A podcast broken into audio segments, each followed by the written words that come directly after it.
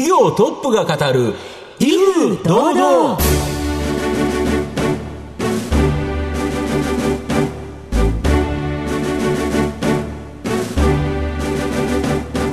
毎度相場の福の神こと藤本信之です。アシスタントの飯村美希です。この番組は巷で話題の気になる企業トップをお招きして、番組の指揮者的役割である財産ネット企業調査部長藤本信之さんが独特のタクトさばきでゲストの人となりを楽しく奏でて紹介していくという企業情報番組です。今日もよろしくお願いします。よろしくお願いします。今日の社長さんは元ピアニストと、はい、あらすごい。じゃあ音楽に関係するお仕事というわけではないんでしょうか。今はちょっと違うという感じですね。もう皆さん本当それぞれいろんなエピソードがありますからね、どうぞリスナーの皆さんもどんなお話が聞けるのかお楽しみに。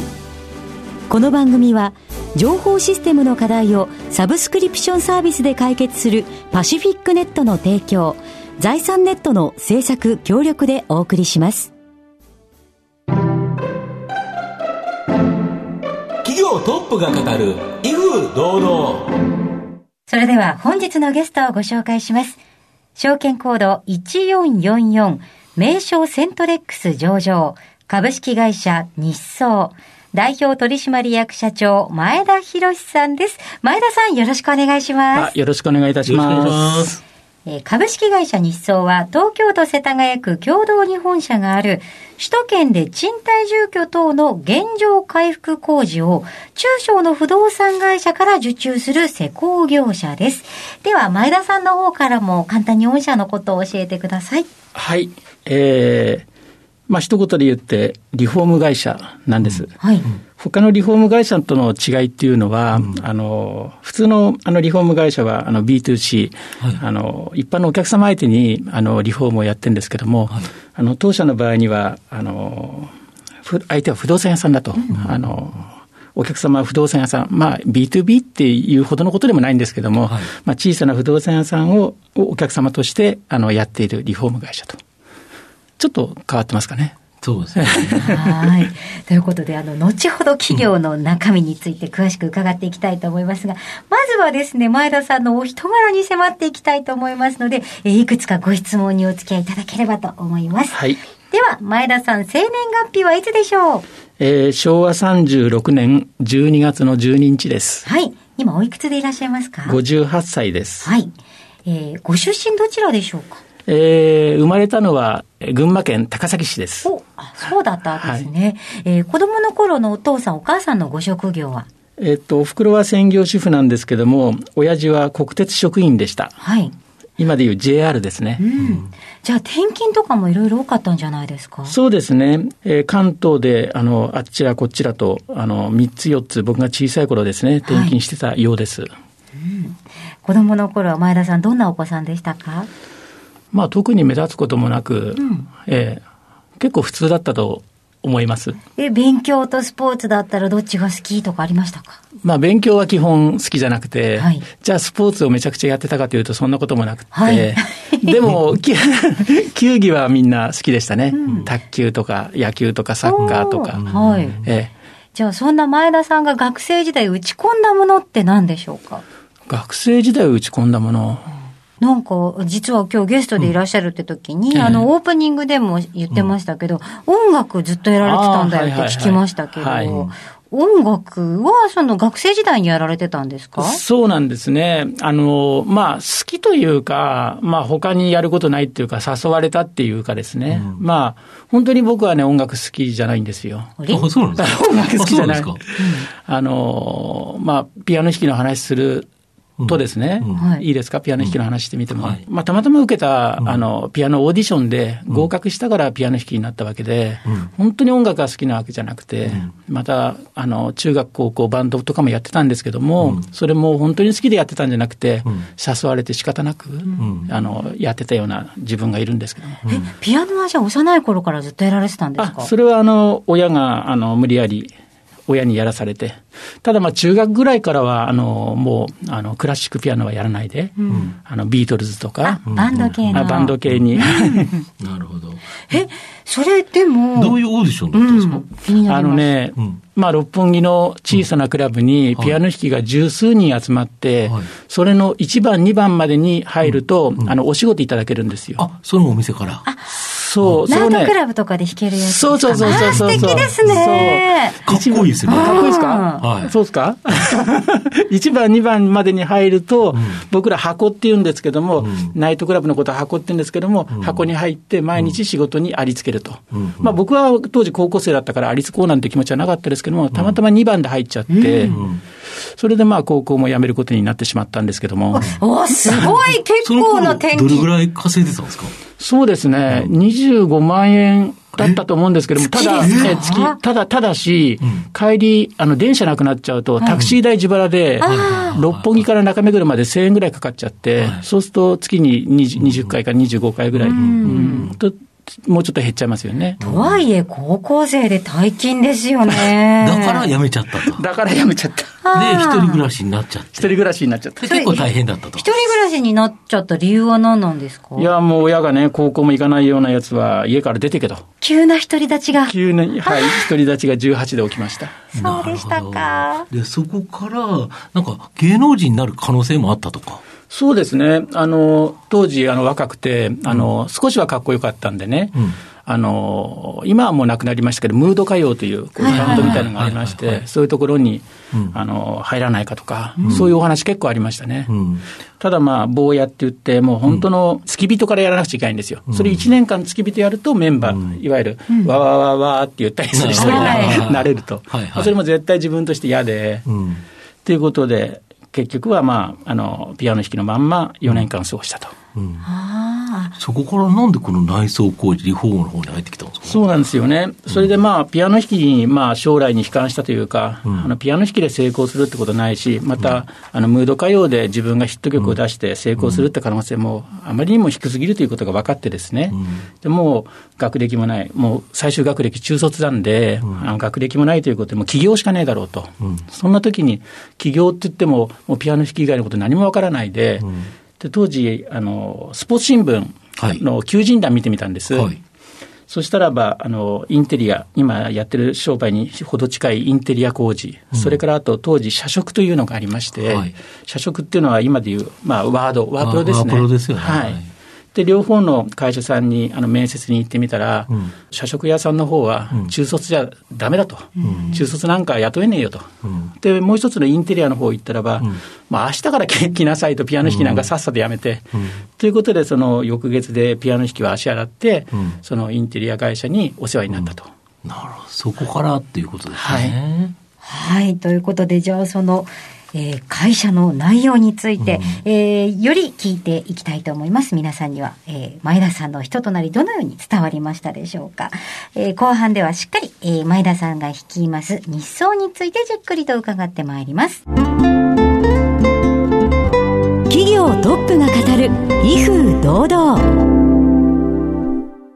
では後半です。藤本さんのタクトがどう冴え渡るのか、ゲストの前田さんとの共演をお楽しみください。御社が行っている内装工事って大体どういうもんなんですか？そうですね、う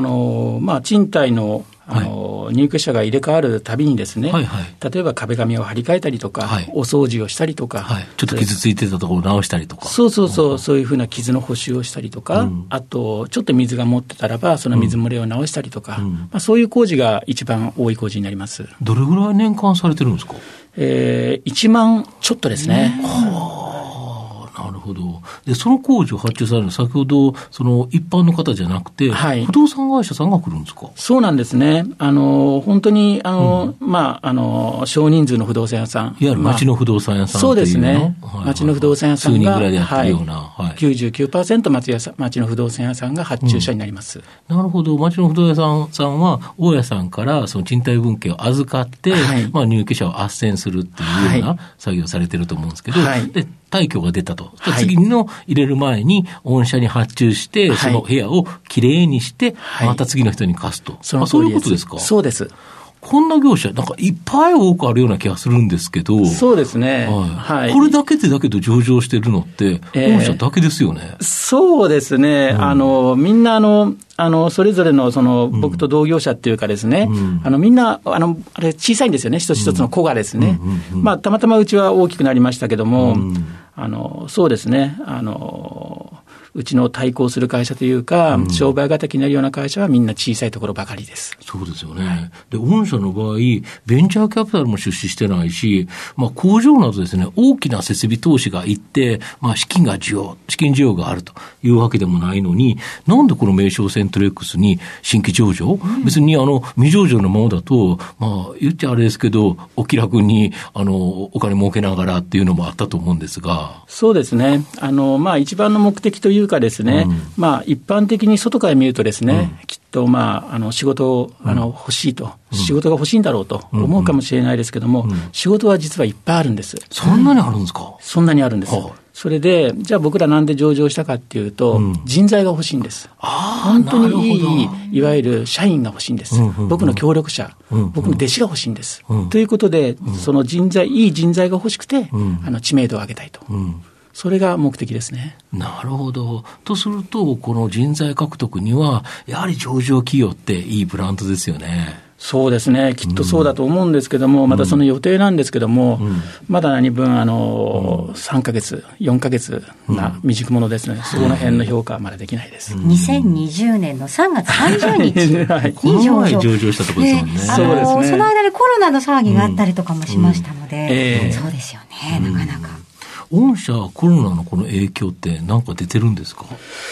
僕らの仕事って、うん、受注してから刊行するまでに、まあ、ある一定の、まあ、ストックビジネスってわけじゃないですけども、はい、時間があるんですね、はい、ということで今の現段階においては、うん、コロナの影響は出てないですけども、うん、今後出ないとは言えないです。ただ、まあ、うん、先ほど申し上げた通り仕事はいっぱいあるんです、うんうん、ということで、まあ、結果的に出ないんじゃないですかね。なるほど。やっぱりこの引っ越しする人がいてその、現状回復するっていうニーズはずっとあるからということですか。そうですね、うん、そのニーズに応えられる業者が少ないんで。なるほど。ということは仕事は常にあると、うん、ただまあこれがうちの従業員が辞めてっちゃうとかそうなるとまた話別ですけども、うん、でも逆に今従業員はこれからコロナ、うんということで他の企業が手放したいい人材も獲得できる可能性もあると、うん、そうですよね。もしかしたらコロナが追い風になんかなるなんていう、うん、もう思ってます。なるほど。やはりその実際に監督できる人材っていうのがやはり御社の大元になるということですか。そうですね、うん、はい。これ御社の場合なんか特別に営業マンがいないそうですよね。そうなんです。営業マンっていうのはいなくて、うん、まあ、うちのホームページの集客とかですね、うん、はい、あとまあ相手がもう特定されている不動産業者なんで、うん、そこの不動産業者にだけ見れるような、うん、広告物、うん、それを集中的に投下できるというか、うん、お仕事はいくらでもあると。なるほど。それをどう配分していくかというところが御社のというところで、そうですね。で、今はあれですよね、地域的には東京と神奈川と千葉でした。そうですね、まあ、東京を中心にしまして、うん、上の方行くと政令指定都市のひらがなのさいたま市、はい、それからあと、まあ、うちから見ると下の方行くとですね、うん、神奈川県、うん、神奈川県もあんまり遠くまでは行かないで、うん、まあ、茅ヶ崎、まあ、湘南ぐらいまでですね。なるほど。それから千葉の方は、うん、同じく政令指定都市の千葉市、うん、何々区、あの辺ぐらいまでですね、うんうん、なるほど。ここがもう本当の主戦場、そこで商売をやっております。とすると首都圏で一番人の多い、そうですね、一番そういう工事の多いところに、はい、ガツッと取ってると。その通りです。なるほど。マンションが多そうな。そうですね、集合住宅とっても多いですね。うん、なるほど。御社の今後の成長を引っ張るものを改めて教えていただきたいんですが、はい、まあ、もちろんこの上場っていうのもそうですし、うん、上場にもいろんな上場市場ございますんで、うん、一つでも上の市場に行くことが、うん、まあ、従業員の引っ張っていく。なるほど。やはり御社の大元は人材だから、そうですね、その人材をいかに獲得するかというところに、はい、御社の今後の成長がかかっているということですか。その通りです。とするとこれどんどん広げていけば仕事量はいくらでもあるから、はい、まだまだ成長の余地はあるよということですか。はい、はい、なる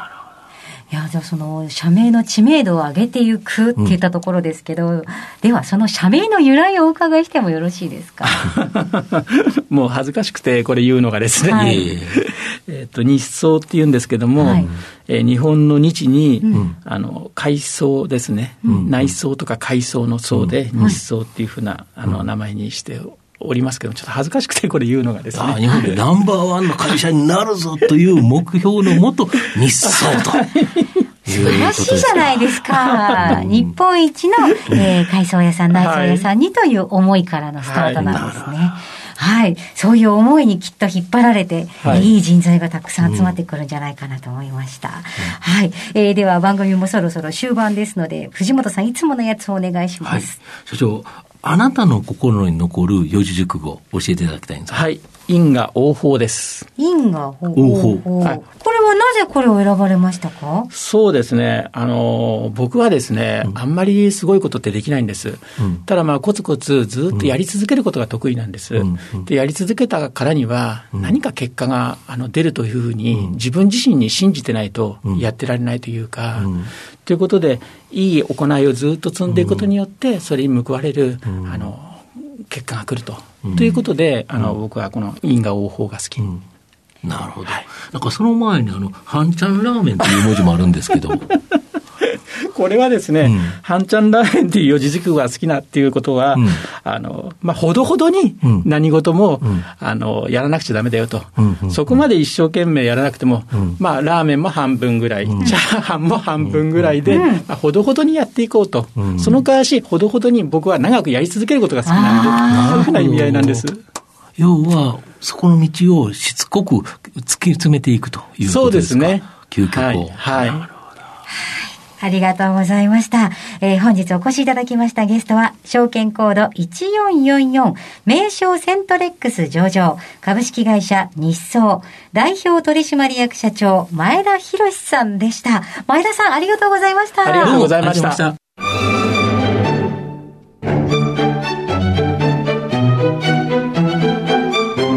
企業トップが語る威風堂々。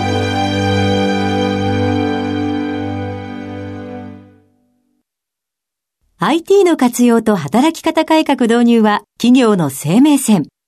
東証2部証券コード3021パシフィックネットはノート PC、SIM の調達からコミュニケーションツールの設定まで企業のテレワーク導入をサブスクリプション型サービスでサポートする信頼のパートナーです。取引実績1万社を超える IT サービス企業。東証2部証券コード3021パシフィックネットにご注目ください。お送りしてきました企業トップが語る威風堂々、そろそろお別れのお時間です。本日のゲストは株式会社日総代表取締役社長前田寛さんでした。そして前田さんの選ばれました四字熟語は因果応報でございました。社長さんっていろいろやっぱりいろんな歴史をお持ちの方が多いですね。面白いですよね、うん、こんないろんな歴史があるかなという、うん、で元ピアニストから内装工事、うん、っていう感じですもんね、はい、全然関係はなさそうだし、まあ、実際関係というのはないんですけども、うん、話を聞いてみるとつながっていて、ね、とっても面白いですよね、はい、楽しいお話を聞かせていただきました、ぜひ皆さんラジコのタイムフリーはもちろんポッドキャストでももう一度お楽しみいただけますので、ぜひラジオ日経のウェブサイトチェックをお願いします。それではここまでのお相手は藤本信之と飯村美希でお送りしました。来週のこの時間までほなさいなら。この番組は情報システムの課題をサブスクリプションサービスで解決するパシフィックネットの提供、財産ネットの制作協力でお送りしました。